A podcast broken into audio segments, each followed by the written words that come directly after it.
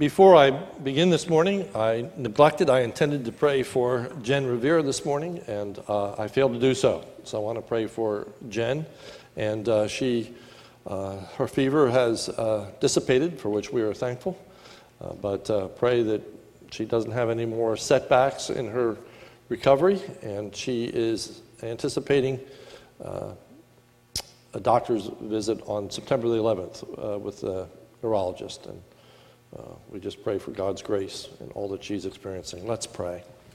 Our Father, we do pray for Jen this morning, and our heart goes out to her and all that she is experiencing in this incredibly long ordeal that she's been facing as a result of this accident. But Lord, we commit her into your care, and we are thankful for the progress that she is making.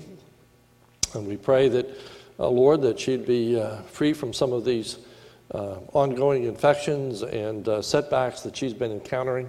We pray that she would make more progress in her recovery. We pray for the doctors to give them wisdom, and especially for this visit that's coming up on the 11th.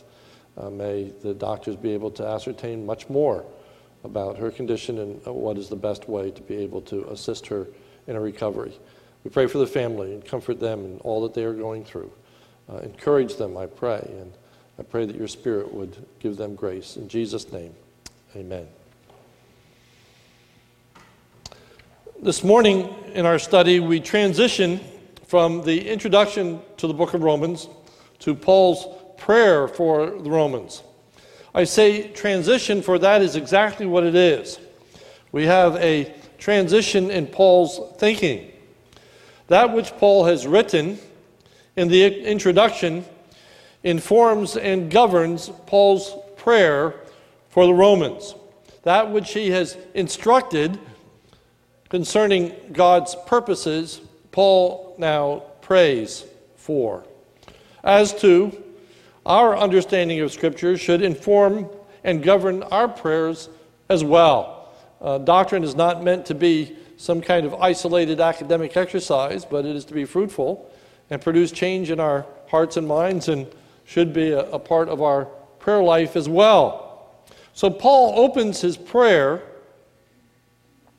with thankfulness to God that God's purpose in the gospel is being fully realized. If you look at verses 8 and 9, it says, "First, I thank my God through Jesus Christ for all of you, because your faith is proclaimed in all the world.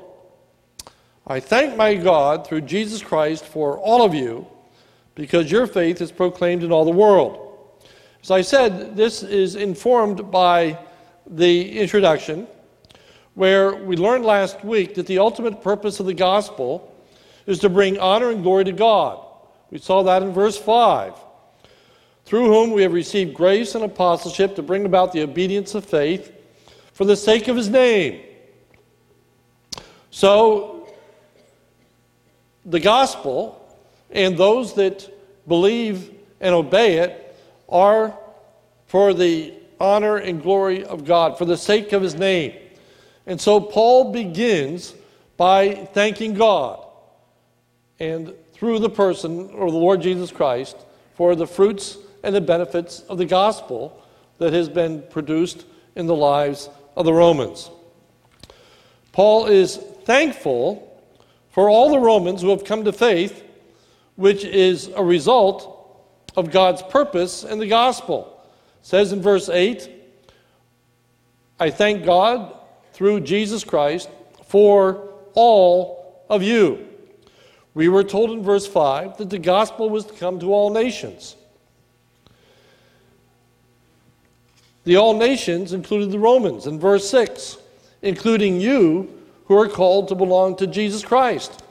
And so, since the gospel has come to all nations, and since they are included in those all nations, Paul is thankful for all of them, for this is in keeping with God's purpose for the gospel. And lastly, Paul is thankful to God that the Romans' obedience that comes from faith is proclaimed throughout the whole world, bringing glory to God. The whole world is talking about the faith of the Romans. Notice verse 8. "First, I thank my God through Jesus Christ for all of you." Why? because your faith is proclaimed in all the world. In Romans chapter 1, verse 5, we found out that the grace and apostleship was to bring about the obedience of faith.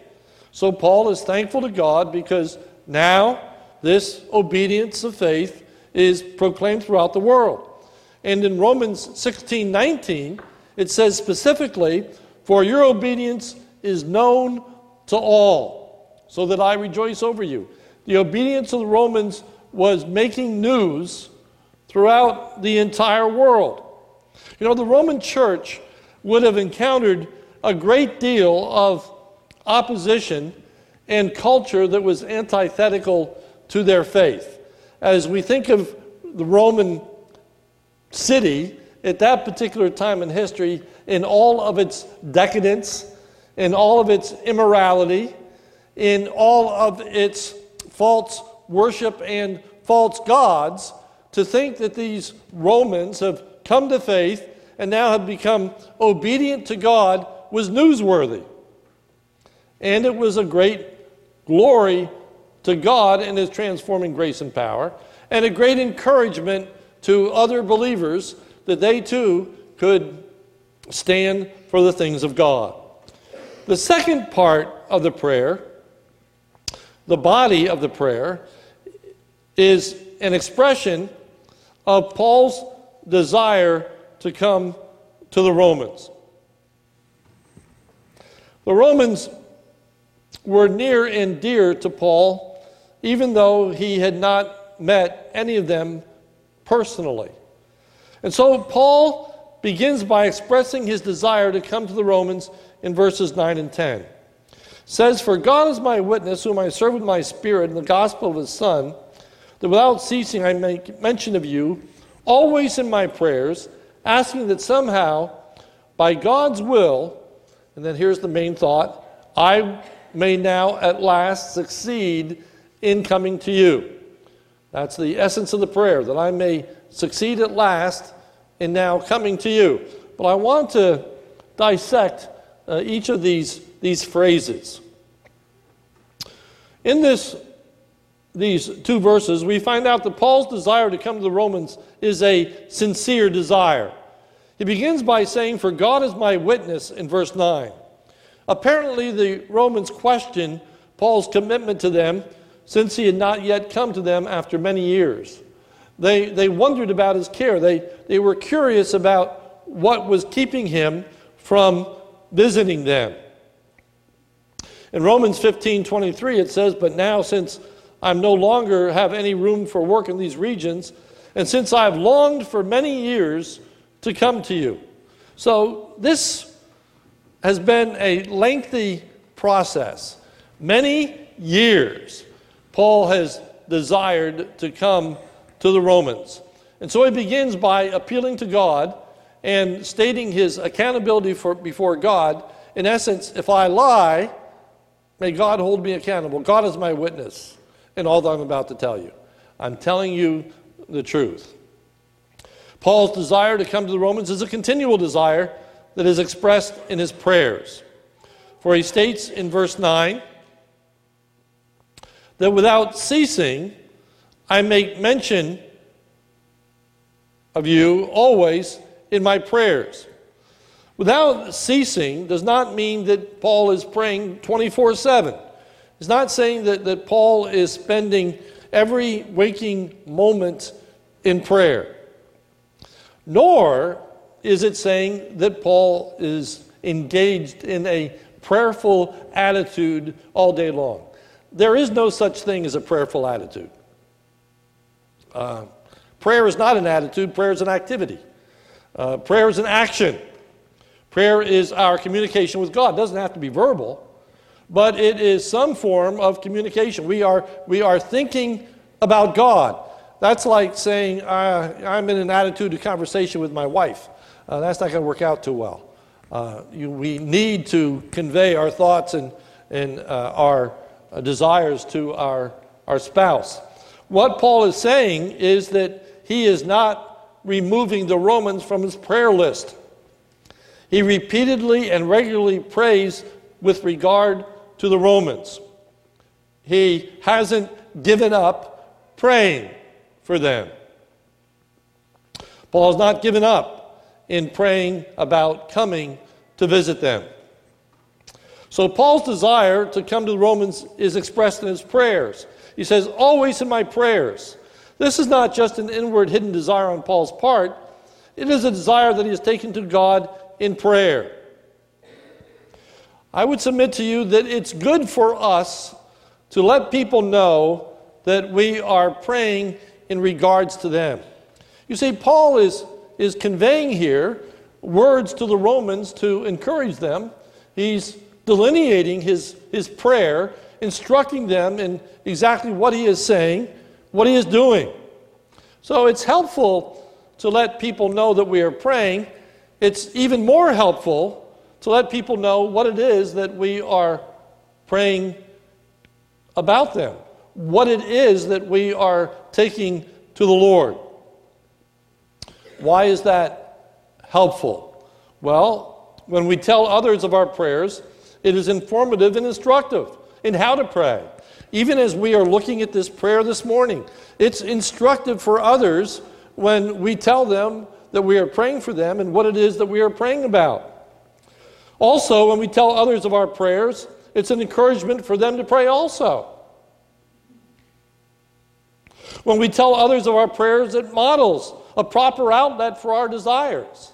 See, here are these Romans, and it appears that they are a bit upset at Paul for having not come to them. And Paul says, I just want you to know that I am continually praying that I would come to you. And without a direct assertion, the implication is you ought to be praying too. Rather than griping and complaining, rather than being upset with me, if you want me to come, then you ought to be making this a matter of prayer. You ought to be asking God that I would be able to come to you. Paul's desire to come to the Romans is a submissive desire. For it says in verse 10, always in my prayers, asking that somehow, and now this phrase, by God's will, I may now at last succeed and come to you. Paul is not about to take things into his own hands. Paul has wanted to come to the Romans for many years, it says. And yet Paul has not come because it hasn't been God's will. And Paul is saying, I am praying, but I am praying that God's will be done. I'm not being headstrong in this. I'm not being demanding in this. I'm not telling God what to do, but I am praying in accordance with God's will that I would be able to come to you.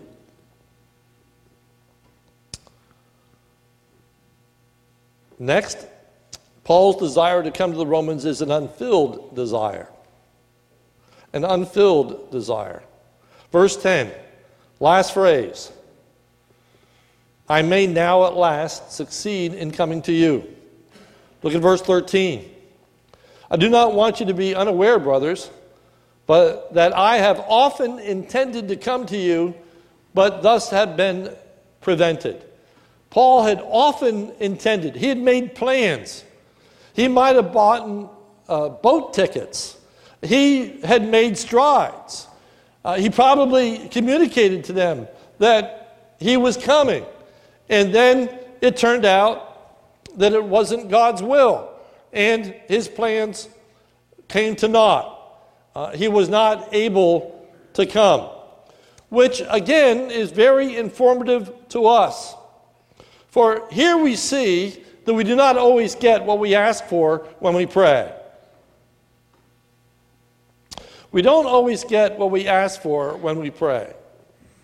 Even when it is a prayer, even when it is a desire that we have prayed about, even when it's a desire that we prayed about repeatedly, and even when the desire is a wholesome or good desire. Here is where we always have to balance Scripture. We always have to look at Scripture in its totality. For James tells us, Ye lust and have not. Ye kill and desire to have. Ye cannot obtain. Ye fight and war. And then it says, yet ye have not because ye ask not. The reason you don't get what you want is you fail to pray. Not in this instance. Not in this situation. Paul has prayed. Paul has prayed regularly. Paul has prayed continually. This has been a request that came from Paul's lips for years.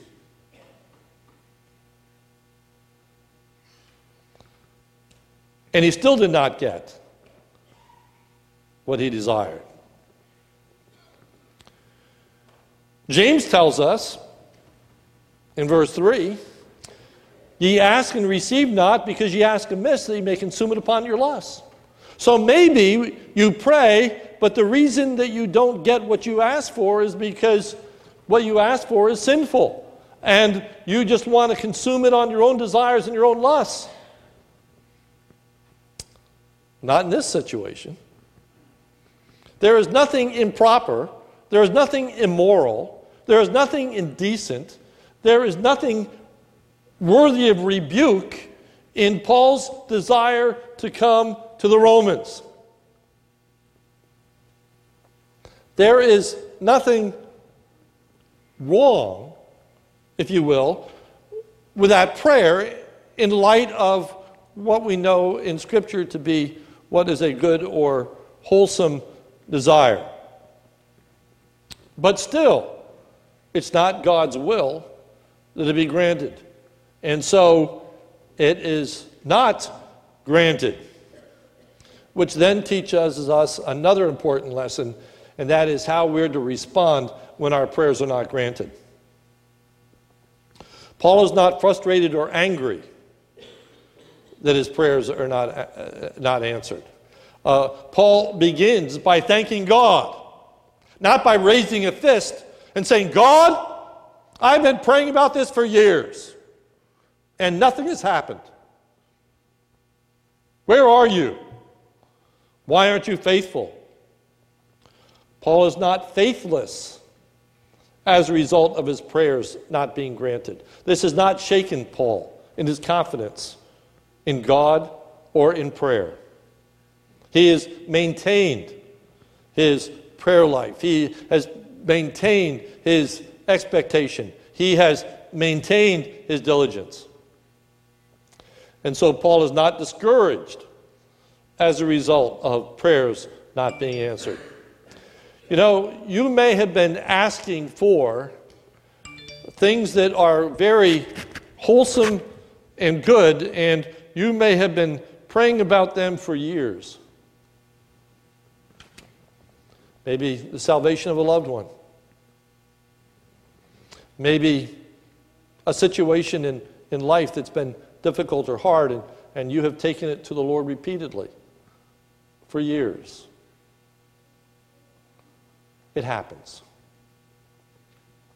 And I would encourage you, don't be discouraged by it.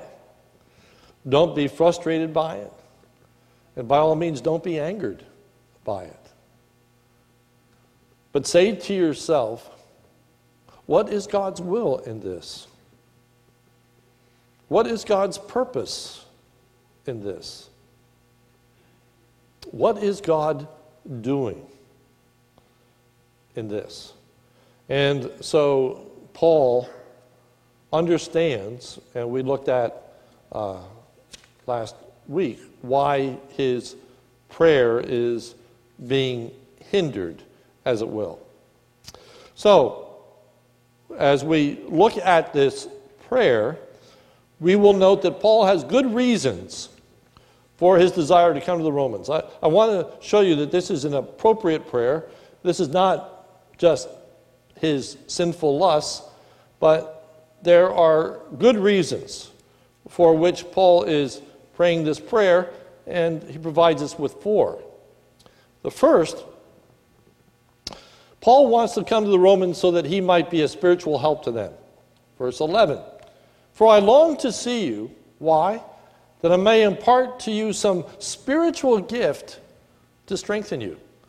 Now, how in the world could that be selfish? How in the world could that be wrong? It certainly is not selfish, it is not wrong, and it's not immoral. It is a good, wholesome desire. I want to impart to you some spiritual gift. And here, spiritual is the antithesis of material. So when he's talking about a spiritual gift, he's not talking about gifts of the Spirit, but he's talking about that which is immaterial as opposed to that which is material, and I will demonstrate that in just a few moments. But he's saying, I want to be a spiritual help to you. Secondly, Paul wants to come to the Romans so that they might be a spiritual help to him, verse 12. That is, that we may be mutually encouraged by each other's faith, both yours and mine. So Paul is not being proud here or arrogant. Paul is recognizing that would be value in coming to see them on both parts. He can instruct and teach them, and they, in turn, can be a help and a blessing and an encouragement to Paul. So they can be a mutual help to each other. The third reason that Paul wants to come to the Romans is so that they might participate in giving to the poor saints at Jerusalem.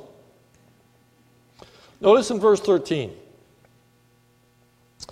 I do not want you to be unaware, brothers, that I have often intended to come to you, but thus far I have been prevented. That prevention is that Paul has to preach the gospel where it hasn't been heard. And he's been doing that. But then he goes on to say, in order that I may reap some harvest among you, as well as among the rest of the Gentiles. So what is Paul talking about when he says that I want to reap some harvest among you? Turn with me to Romans chapter 15.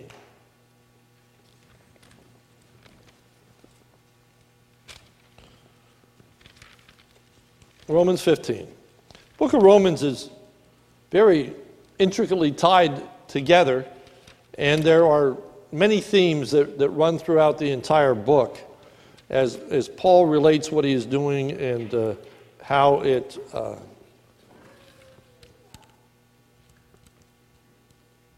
is in keeping with the doctrine that he teaches.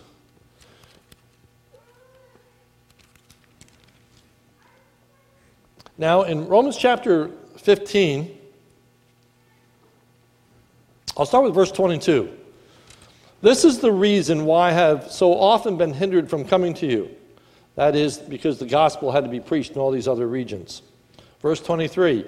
But now, since I no longer have any room for work in these regions, and since I have longed for many years to come to you, I hope to see you in passing as I go to Spain, and to be helped on my journey there by you once I've enjoyed your company for a while. Now, where it says, I have been helped on my journey by you. Verse 25. At present, however, I'm going to Jerusalem, bringing aid to the saints.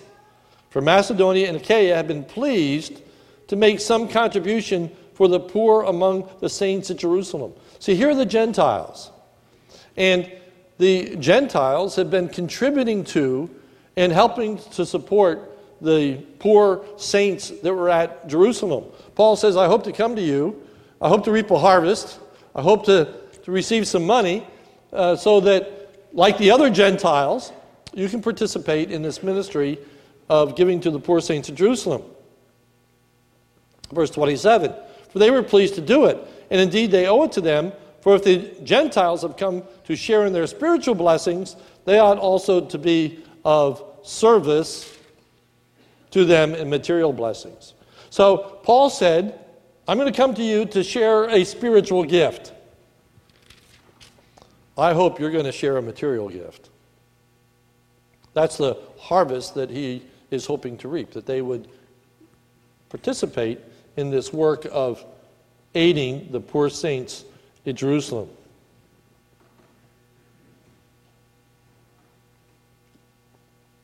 And then lastly, Paul wants to come to the Romans so that he would preach the gospel to those at Rome also. Notice verse 15. Romans 1:15. Let me read a little bit more of the background to that. Romans.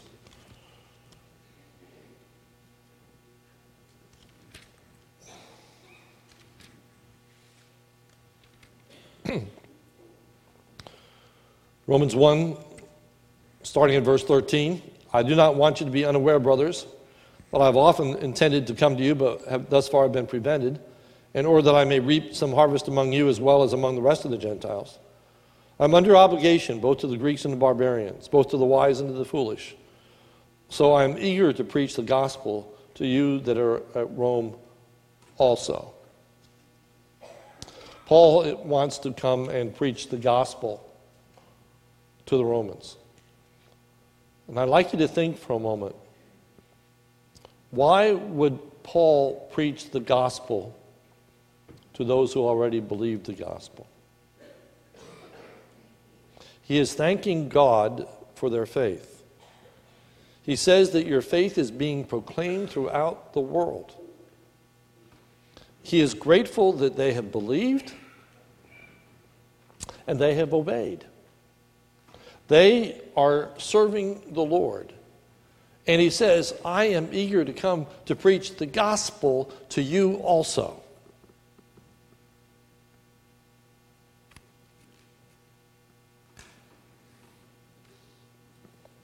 Why? Why? Why are people who are born again and walking in faith need to hear the gospel? Why would you and I need to hear the gospel? What relevance does the gospel have to us? We believed. We've trusted Christ is our Savior. Why do we need to hear about the gospel? Well, let's go to Romans 16. In Romans 16, we have the doxology. We have the conclusion of the letter. In the first 7 verses, we have the introduction to the letter. And in the conclusion, as one might expect, the things that are found in the introduction are brought together in kind of a recapitulation. Let's look at Romans 16, the doxology, starting in verse 25. Now him who is able to, here's the word, strengthen you according to my gospel and the preaching of Jesus Christ. That God is able to strengthen you in keeping with the gospel of the Lord Jesus Christ.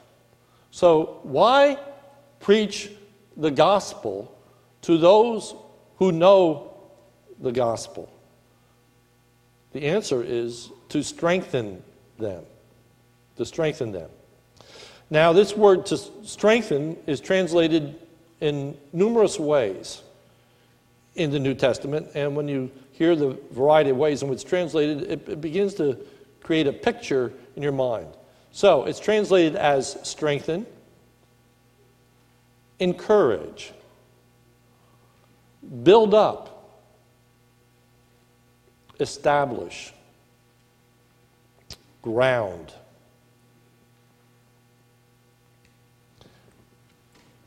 The big picture is it is able to ground the believer. It is able to build that believer up from the ground, to be a mighty edifice. It's to strengthen them. It's to encourage them. It's to help them. The better we know the gospel, the more grounded, the more settled, the more strengthened, the more encouraged, the more comforted, the more committed we will be. The gospel has many applications to it. The point of this passage is that we might benefit from a good understanding of the gospel. For if we really understand the gospel, the first thing it produces in us after we have come to faith, which is Romans 3 and 4, the importance of having trusted in Jesus as our Lord and Savior. Well, once we have come to understand the need to be forgiven, then we realize that there is therefore now no condemnation to those who are in Christ Jesus. It means that when I really understand the gospel, that now I will never be condemned before God. I will never be condemned before God. Just this week, Sharon entered into the presence of God. Sharon reflected on her life, and there were things that troubled Sharon. I don't think I'm talking out of school. The gospel teaches us there's no condemnation. If you wrestle with guilt, if you wrestle with a sense of really being accepted by God, I'm a Christian, but does he really love me? Does he really care for me? Does he fully accept me? You are accepted totally on the basis of the work of Jesus Christ, on his death, burial, and resurrection. There is now no condemnation to those who are in Christ Jesus. The better you know the gospel, the better you will be convinced of your forgiveness. The better you know the gospel, the more encouraged you will be about life and the circumstances that you're encountering. That great verse, Romans 8:28, and we know that all things work together for good to them that love God, to those who are the called according to his purpose, for whom he did foreknow, he also did predestinate to be conformed to the image of his Son. Moreover, whom he predestined, those he also called, and whom he called, those he also justified. What should we then say to these things? If God be for us, who can be against us? He that spared not his own Son, but delivered him up for us all, how shall he not with him freely give us all things? Who shall lay anything to the charge of God's elect? Shall God that justifieth? Shall Christ that died, who rose again, who even now is living, seated at the right hand of God? The more we know the gospel, the more we understand God's role in saving us, the more sure we are of all of life's circumstances that God is watching over us. God hasn't forsaken us. God has not left us on our own, for he has brought us into a relationship for all eternity and made the greatest sacrifice that could be made in sending his Son to die for us. Unless we think that now we're undeserving, but God commended his love toward us, and that while we were yet sinners, Christ died for us. Not because we deserved it, not because we merited it, because he loved us.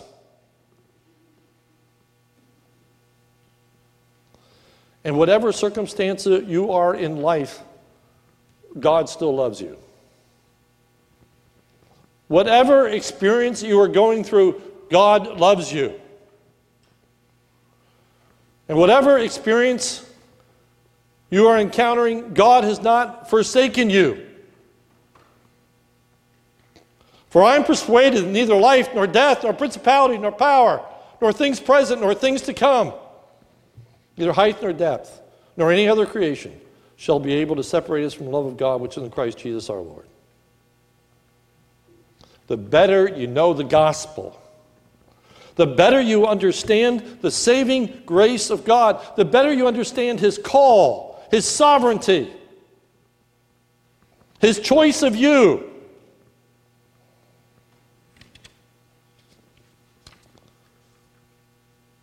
The more we'll be comforted before God. The greater we understand the gospel, the more committed we will be. Romans 12, I beseech you, therefore, brethren, by the mercies of God, present your bodies as a living sacrifice, holy, acceptable unto God, which is your reasonable service. And be not conformed to this world, but be ye transformed by the renewing of your mind. The better we understand the mercies and grace of God, the more we want to serve Him. The more we want to delight in Him. The more our attitude is changed. We don't see the law as being this rigorous taskmaster. But all of a sudden, we serve God because we want to. We serve God because we love Him. We serve God because we realize that He cares for us, and in serving Him, there is nothing to be afraid of. He's not a tyrant. And I can yield myself to Him without fear. And anything that He would ask of me for would be worthy. And it would bring Him glory.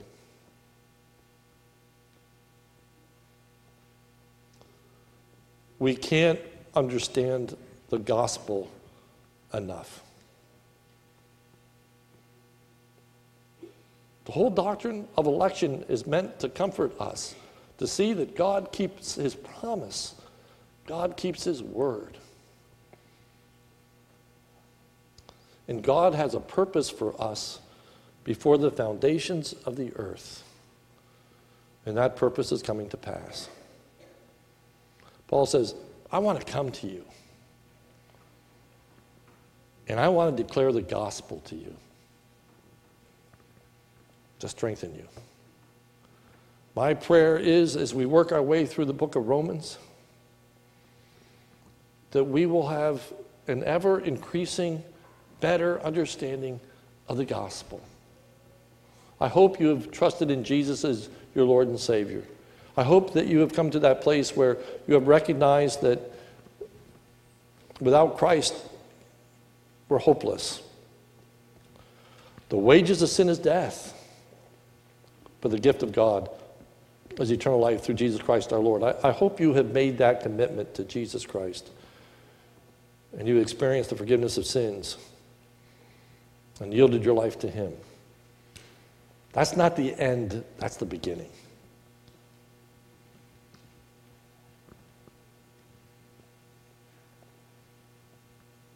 That's just the beginning.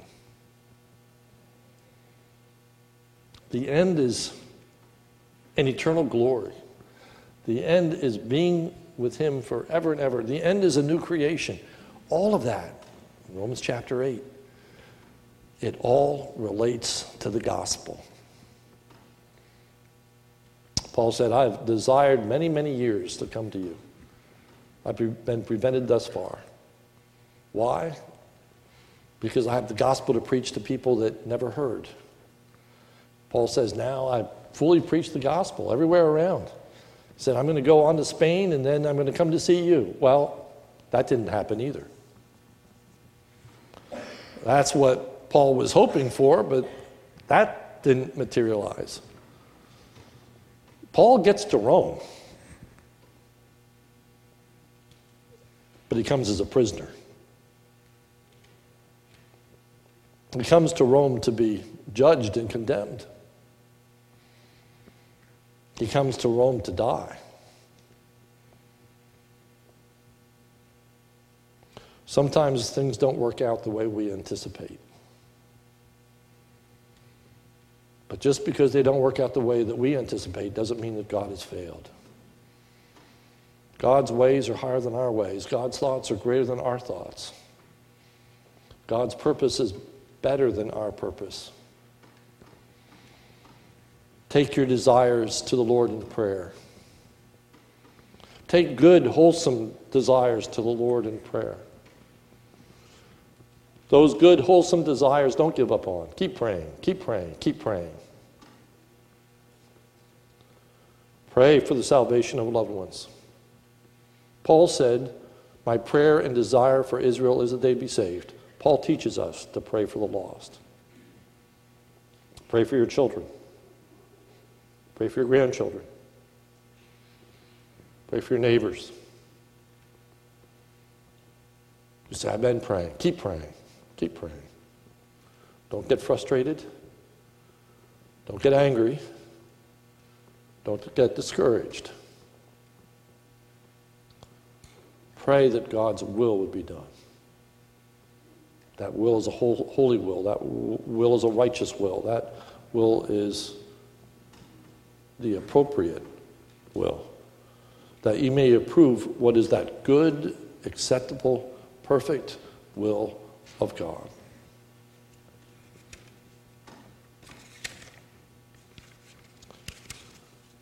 May we be strengthened by the gospel. Let us pray. Almighty God, I pray that you'd be pleased to strengthen us in this study through the gospel of the Lord Jesus Christ. I pray that we would understand the gospel in such a greater dimension than we ever have in the past. Lord, help us to see how these great doctrines all flow out of our understanding of the gospel, that are going to govern the way we present the gospel, that are going to govern the way in which we hope about the gospel, the way in which we have confidence in sharing the gospel, that faith comes by hearing and hearing by the word of God. Lord, give us confidence that the gospel itself is what saves. It's the word that brings faith. And Lord, we live in a day and age when people are looking for a way in which they can reach other people. They're looking for methodologies. They're looking for sales tactics. They're looking for techniques in how we can convince people to put their faith and trust in Christ. Lord, help us to understand the gospel is what saves. It is the word of God that's self-authenticating. Oh God, it's not our persuasiveness. It's your power. It's your purpose. It's your will. You bring people to faith. Even as the Apostle Paul prayed and thanked God for the Romans and their faith. This morning, Lord, I thank you for each and every person here that knows the Lord Jesus as their Savior. Lord, I thank you for saving my children. Oh Lord, we cannot just take such blessings for granted. It's not just the environment that they grow up in. It's just not the familiarity with the truth. But oh God, it's a work of grace from beginning to end when anyone names the name of Christ in a saving way. So, Lord, may you always be praised. May you always be thanked. May you always be glorified for the salvation that we and others enjoy. For it's in Jesus' name that we pray. Amen.